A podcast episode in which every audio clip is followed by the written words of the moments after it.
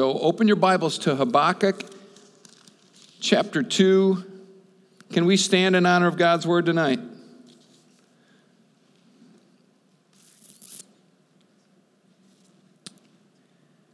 Look at verse 1. I'm going to read 1 through 5.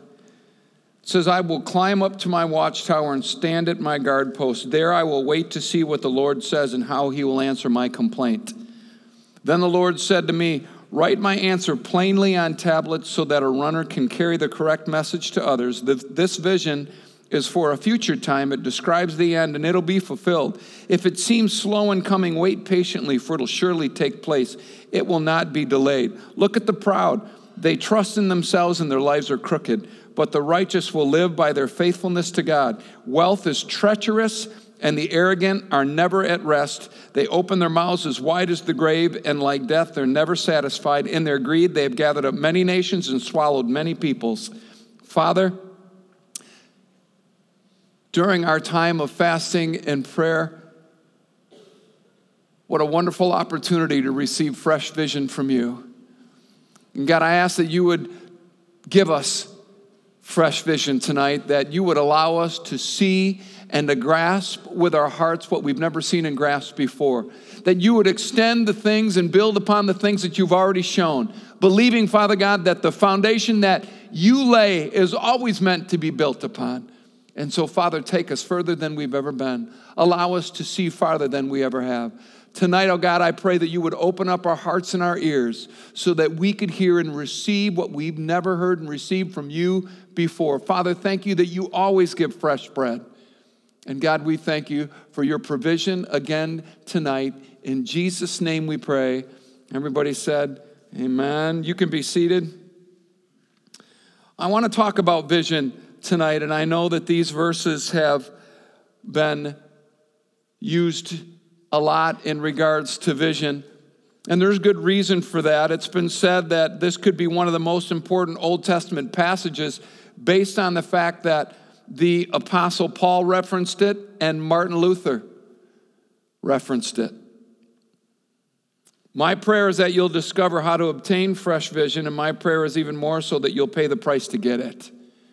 My title tonight is Fresh Vision. I'm going to be referencing four versions tonight the New King James, the, the, um, the ESV, the, the New Living Translation, and the Message. And we'll be looking primarily out of one commentary. I think I use maybe one or two. Um, the New American um, commentary I'll reference tonight. I want you to see, though, tonight that the prophet Habakkuk, he's concerned here. There's, there's concern here. And the answer to what he's so concerned about is found in chapter 1, verses 12 and 13 of Habakkuk. He said, O Lord my God, my Holy One, you who are eternal, surely you do not plan to wipe us out. O Lord our God, our rock, uh, you've sent these Babylonians to, rec- to correct us, to punish us for our many sins. But you are pure and cannot stand the sight of evil. Will you wink at their treachery? Should you be silent while the wicked swallow up people more righteous than they? The message words, verse 13 so why don't you do something about this? Why are you silent now? This outrage, evil men swallow up the righteous, and you stand around and watch. The New American Commentary says that Habakkuk worried about God's silence, which he had to endure. I thought that that was powerful. That Habakkuk worried about God's silence that he had to endure. How many of you know that there are times that you want God to speak and it seems that he's silent in those times? He seems that it seems that in those moments that you know god can't be found.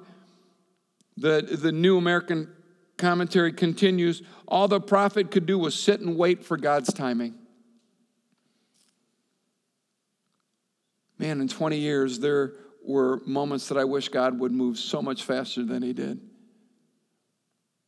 But i found that if anything's really going to be of god that it's never going to take place in my timing and there are times that we get set up by God to wait on Him. Because if we can find out how to wait on God and hear from God, then in the toughest of times, we'll be able to make it through some of the greatest of times. I believe some of those moments where it seems like God is hard to be found are some of the greatest moments that God teaches us, some of the, some of the moments where He reveals the greatest things to us. Isn't it amazing that in order to hear from God, Habakkuk had to be willing to wait? If he wasn't willing to wait, he wasn't going to hear from him. And I, you need to ask yourself at some point in the ball game, how important is it that you really, honestly, and genuine, genuinely hear from God? How important is it? And will you pay the price in order to, to hear from God if that's really your goal? And I love the prophet's heart and his, I want to say, attitude here. The New King James says that he set himself on the rampart. The English Standard Version, the ESV said he took a stand at his watchpost. The New Living says he climbed up to his watchtower. The message says he climbed to the lookout tower. Now, I know that there were two kinds of watchmen in the Bible. There were the military watchmen that would be set high on a place on a wall so that they could peer into the distance and so that they could say, you know, looks like about, you know, 10,000 troops, you know, a 1,000 on horseback, and they could notify the armor. There were, there were also spiritual watchmen. And we know that the prophet here is a spiritual watchman. I love the fact that he, um, he, he had a desire to hear. There's a purpose in his climbing up to his, to his watchtower or to his to his post. I, I love the purpose that's seen here. I love the desire, the hunger that's seen here. I'm going to climb up to my watchtower and I'm going to wait. I love that. So, with a purpose in mind, he was climbing because he was going to hear from God. He wasn't hoping to hear, he knew that God would speak and he was willing to wait as long as it took. Secondly, I see that the prophet was willing to cut himself off from the world and he was even willing to climb to do it. So I am going to get away from everything else. I am going to climb up to my watchtower. I'm going to climb up to my post, and I'm going to cut myself off from anything. You know, sometimes maybe we're not, we're not climbing high enough or, or far enough to get away from everything else. I don't know about you, but when I'm getting along with God, I don't want a bunch of distractions there. I'm not trying to drag a bunch of things into my, my prayer closet. I want to get away, and I love the fact that the prophet got away like that. And then, thirdly, I see that the prophet had a post and he had to determine that he was going to occupy it and that he was going to assume that post. That I have a place where I should be right now. It's in my prayer closet, it is in my watchtower. I am going to climb up there. I'm going to get along with God and I'm going to wait to hear from him. I love that he was determined. I love that there was hunger and there was a determined goal in what he did. I don't know about you, but whenever I fast and pray, it is always to hear from God. It's never just a, you know, God, I just want to be a better, stronger Christian through this time. I want to I want to hear from you. I, I need to I need to hear from you.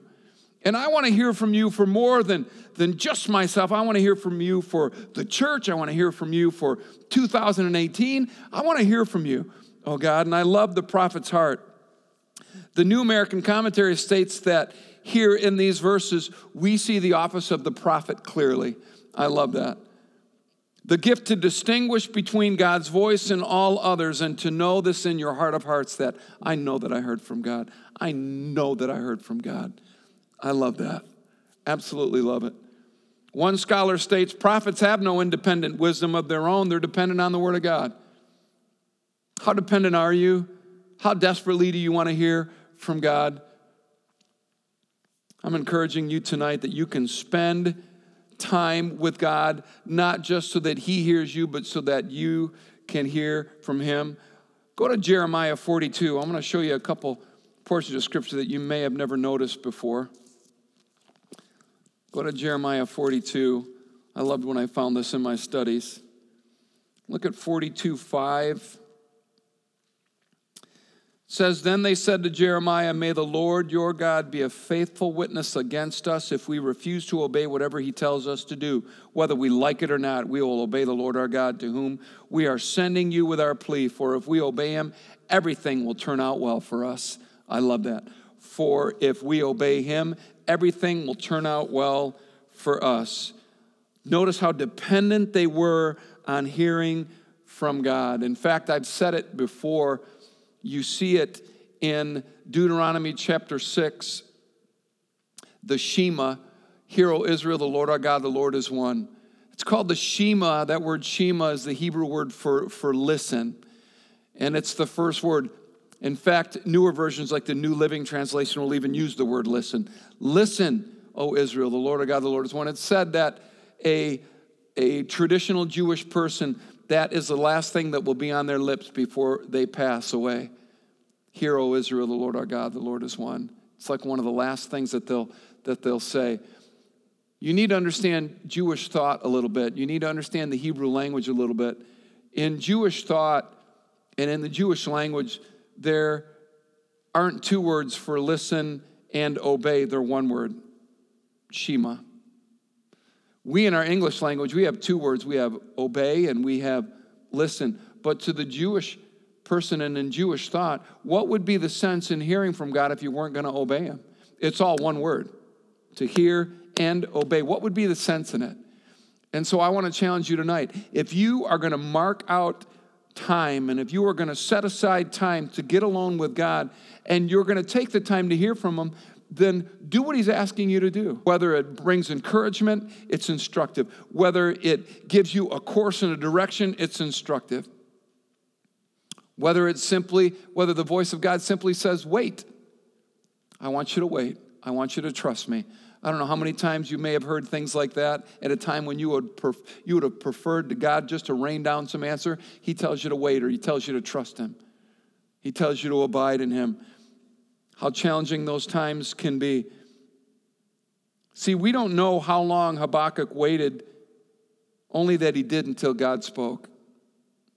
And if that's the non negotiable with you, if you were going to set aside time, I'm not going to go anywhere, God, until you speak, until I know that you've spoken to my heart. And I have found a couple things about God's voice. First of all, I found that God's voice never caters to my flesh, always challenges my flesh. I have found that I always feel God when He speaks because God's voice kind of permeates who you are. It's not something that that that jives with your thinking. And and you know what God? I was thinking the same thing said no one ever. And so when God speaks, it's a challenge to you, it's a challenge to your flesh, and it's something that you feel first and then you think about second.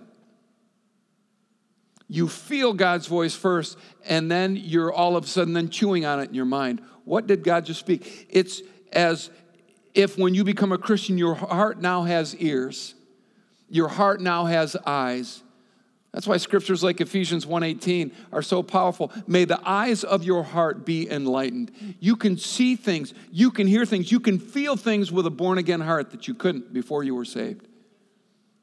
And it's powerful. Powerful stuff. Both the New King James and the ESV in Habakkuk 2 verse 1 say write the vision. But that's not what the NLT says. The NLT says, write my answer. Write my answer. The older versions say, write the vision, and God says, write my answer. So a vision from God answers something. It answers something. In fact, the message says, write this, write what you see. So if I could encapsulate a vision from God. A vision from God is His answer that He shows us so that we can see it.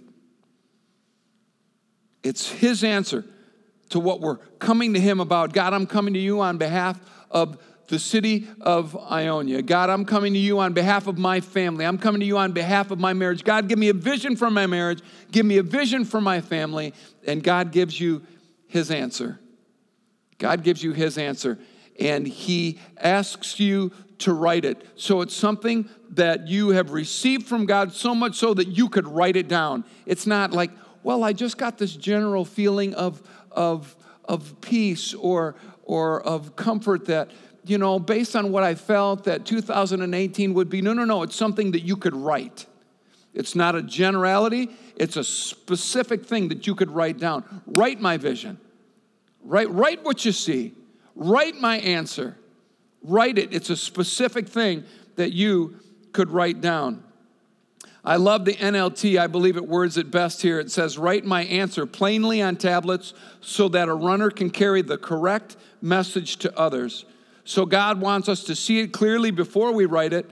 It must be correct because it's going to go out to others.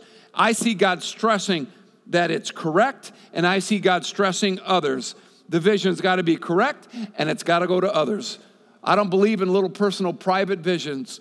I don't believe that that you know God says to anyone, "Hey, here's a vision just for you. I don't want you to reach anyone. I don't want you to go any further than the doors of your home with with Jesus. Um, this is this is the vision for you and you alone." That's not consistent with Scripture.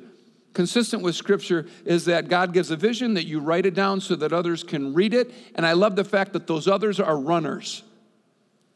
There are runners, and then there are those that the runners are taking the vision to. There's the vision, the vision carrier, there are runners, and then there are others that the vision's to go out to. And I love the fact over the 20 years that God has given many runners to restore church that took the vision and they ran with it.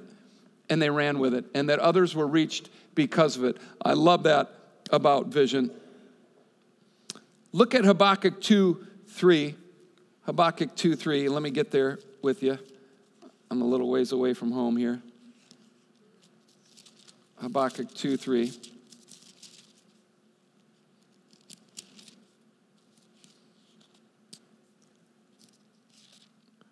I want to read it to you here in the New Living. It says, This vision is for a future time. It describes the end. It'll be fulfilled. If it seems slow in coming, wait patiently, for it'll surely take place. It'll not be delayed. The message says this vision message is a witness pointing to what's coming. It aches for the coming, it can hardly wait. And it doesn't lie. If it seems slow in coming, wait. It's on its way, it'll come right on time. The New King James says, but at the end it'll speak and it will not lie. So a vision from God speaks, that's why we wait. That's why we wait upon it. A vision from God speaks, and we're waiting for the vision to speak. I just want to say this I am still waiting for God to speak concerning the vision that He's given Restored Church that, that hasn't happened yet. I'm still waiting for God's vision for Restored Church to speak in ways that, that, that God just hit, hasn't yet. Vision's growing.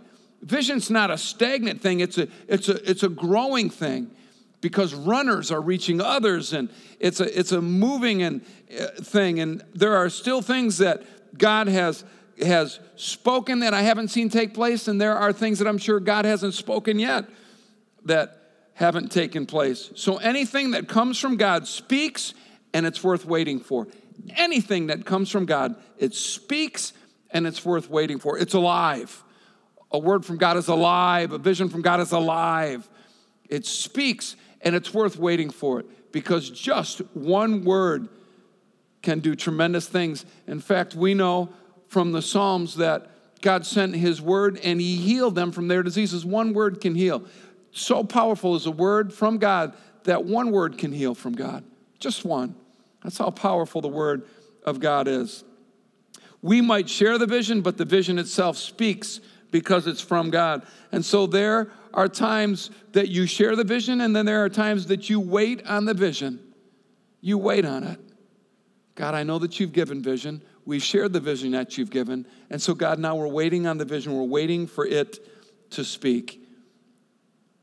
I just want to read verses four and five. And they're typically not the verses that you read when you're talking about vision. But in verses four and five, it lists some enemies of vision. And so it's going to get a little bit strong here, but I believe you can handle it. It says, Look at the proud. They trust in themselves and their lives are crooked but the righteous will live by their faithfulness to God. Wealth is treacherous, and the arrogant are never at rest. They open their mouths as wide as the grave, and like death, they're never satisfied in their greed. They've gathered up many nations and swallowed many peoples. The number one enemy of vision is pride. It's pride. Number one enemy. Why? Because the proud trust in themselves and they don't trust in God. In fact, the Bible says that God opposes the proud gives grace to the humble. Pride is the number one enemy of vision. And you'll see it kind of repeated through some of these other enemies of vision that we're going to look at tonight. Speaking of pride, it says that their lives are crooked. I believe older version says their soul is not upright in them. But the righteous shall live by faith. See, it was that that Martin Luther saw that just scrambled his circuits. That's it. caused him to pound 95 theses on the castle door in Wittenberg. How amazing. Just that one verse. Remember, God's word is alive.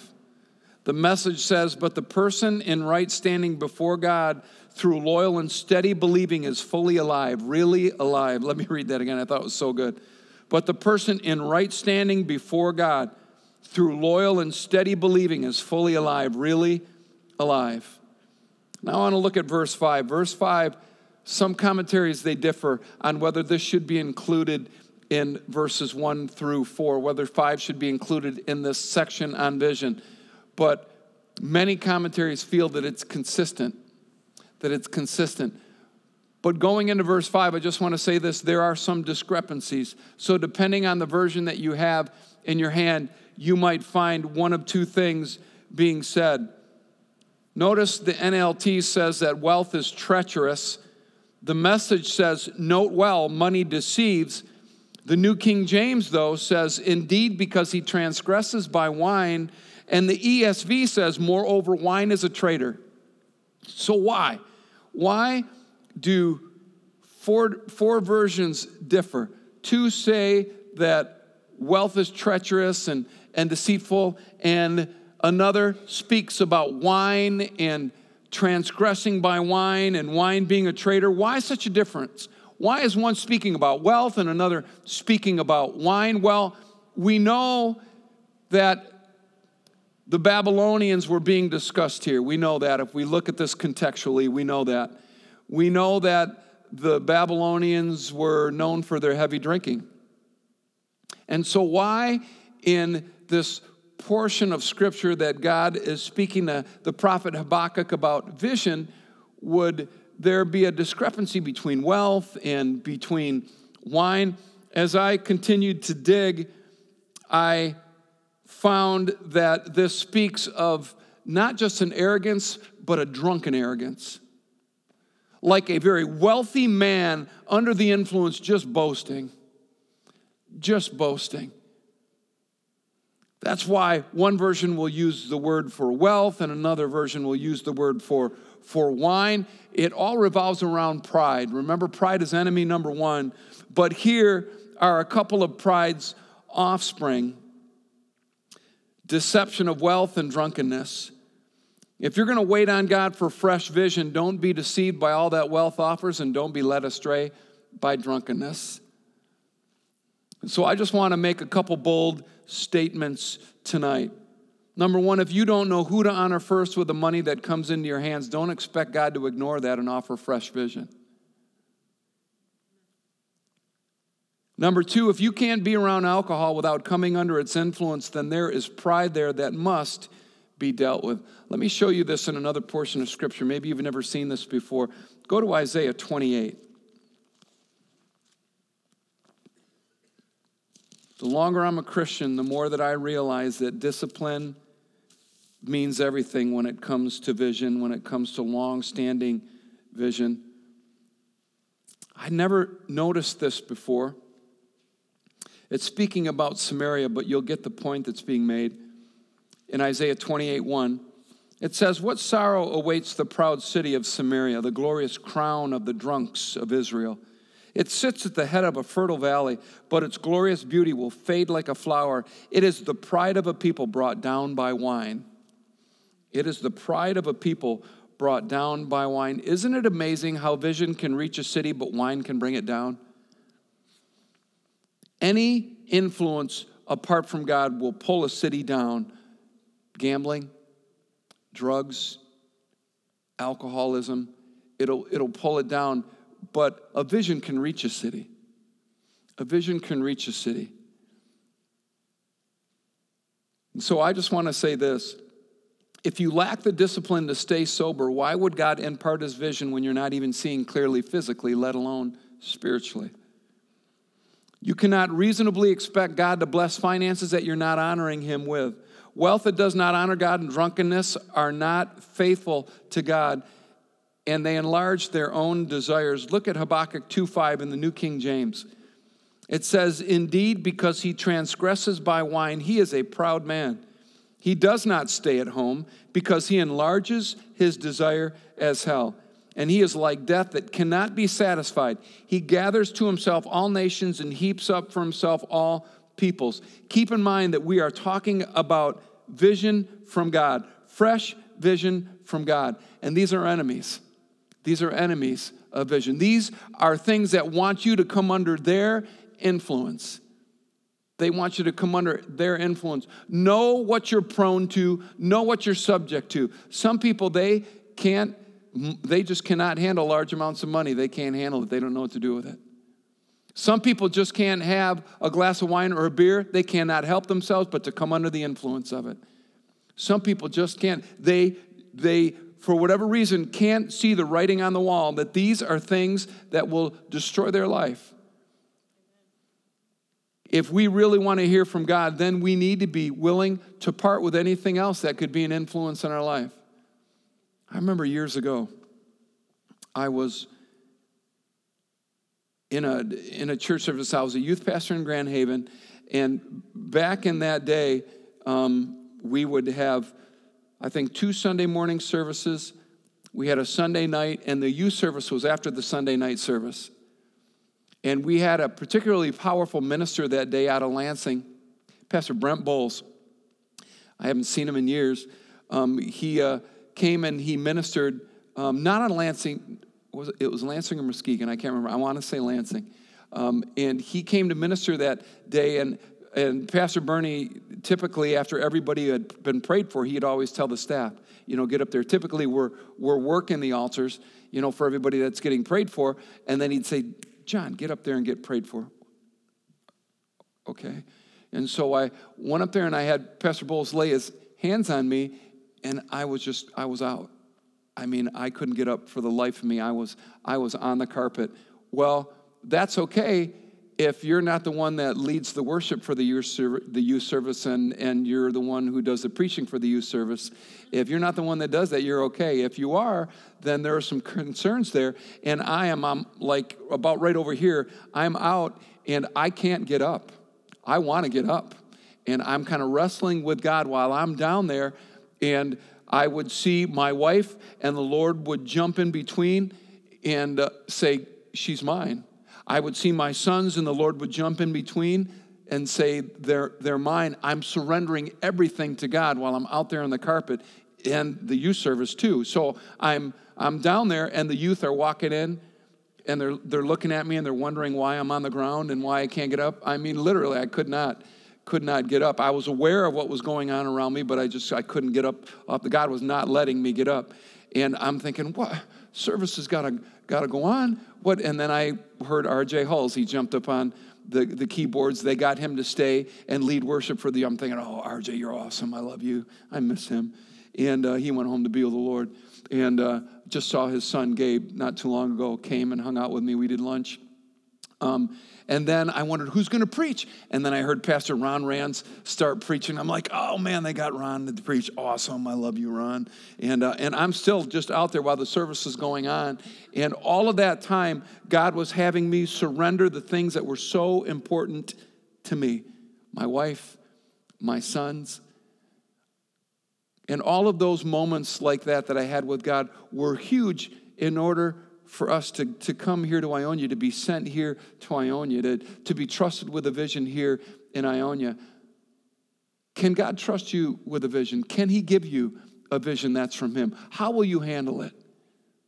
Are you willing to value His voice and hearing Him more than anything else? How do you handle something that God gives you, the words that He gives you? How bad do you want to hear it? See, the greatest and most dominant influence in your life should be the Holy Spirit, bar none. Bar none. Nothing else should supersede that. So tonight, will you assume your post and will you wait to hear from God no matter how long it takes? Pastor, I'm believing. I've been praying about this. God hasn't spoken yet, but I know that He will. Man, don't quit. Don't give up. God's going to speak. God's going to speak. Even if you must climb to your post, it'll be well worth it. Can I suggest this? If you do not have a place that you regularly go and pray, get one. Get one. You need to have a place where God can meet you. The Bible talks specifically about a prayer closet. Just don't cop an attitude, a very casual, you know, laissez faire attitude about your time spent with God. Be very intentional about your time spent with God. Have a place that you get alone with God. If it's not a place, have a time where you can be alone with God. Where God can get you before the kids, before your pets, where God can get you before anything or anyone. Where you are all alone with God and God is not competing with everything else. He's not competing with your phone. You're not, you're not checking Facebook first, you're getting on your face first. Have a specific place and a time that you know God can get with you. I'll tell you what had to happen in my life. By nature, I'm a sanguine and I just love a party. So, like New Year's Eve here and going to see Star Wars, I'm in my element. That was just, I absolutely love being around a bunch of people and especially a, a great crowd like we had here um, that's a great time for me. So I'm the guy that, by nature, I'm the guy that would stay up late and sleep in. So when I was single and I was working second shift, man, that was the easiest shift in the world for me because that was my life. You know, four to 12 to 2 in the morning, easy peasy. I'd come home and still stay up an hour or two. I mean, it was a cakewalk for me. Then I was in the ministry. And I began to realize that I'm not guaranteed any other time of the day except those early morning hours. I, I love my sleep, Love my sleep. Oh. And so I had to pray that God would give me discipline because I lacked it, to get up early to spend time with Him.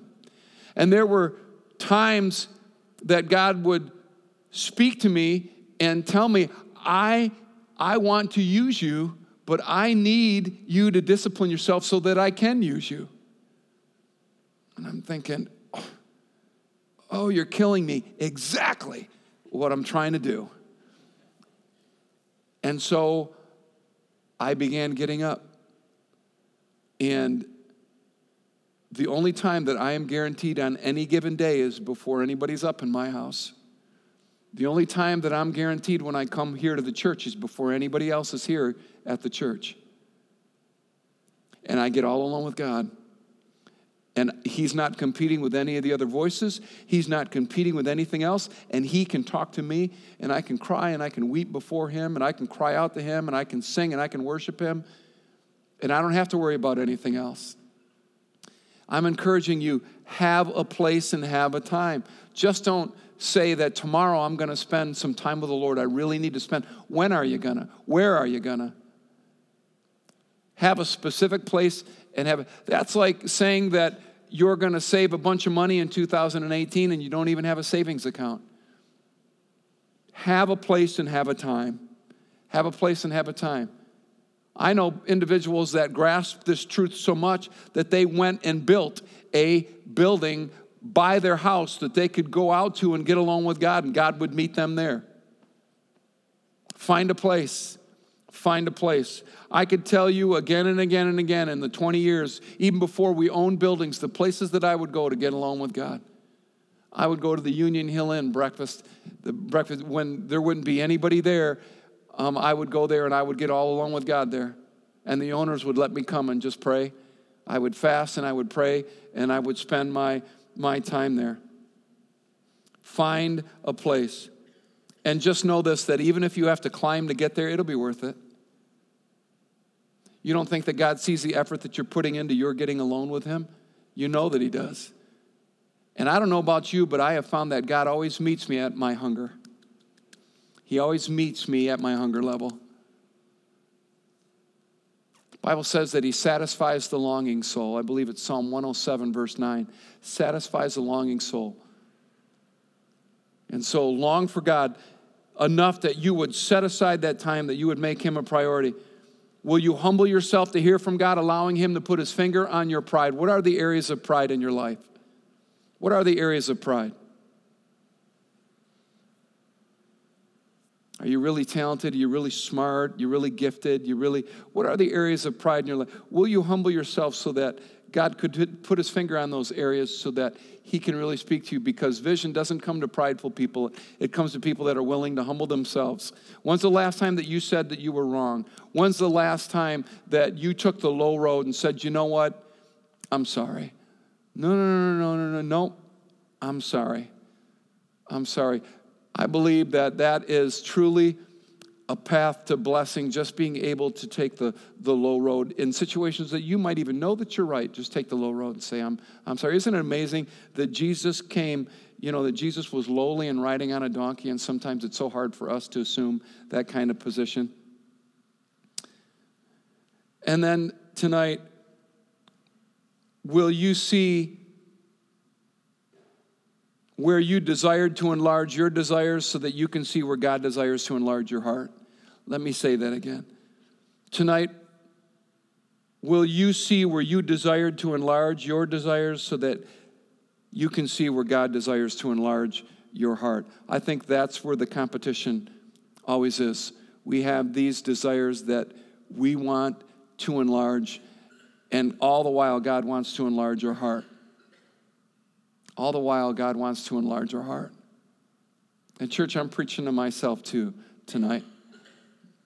But I just want to pray that we would genuinely hear from God in these 10 days, that we would set this time aside and that we would hear from God. And so I just want to take the remainder of tonight and just allow you a moment just to hear.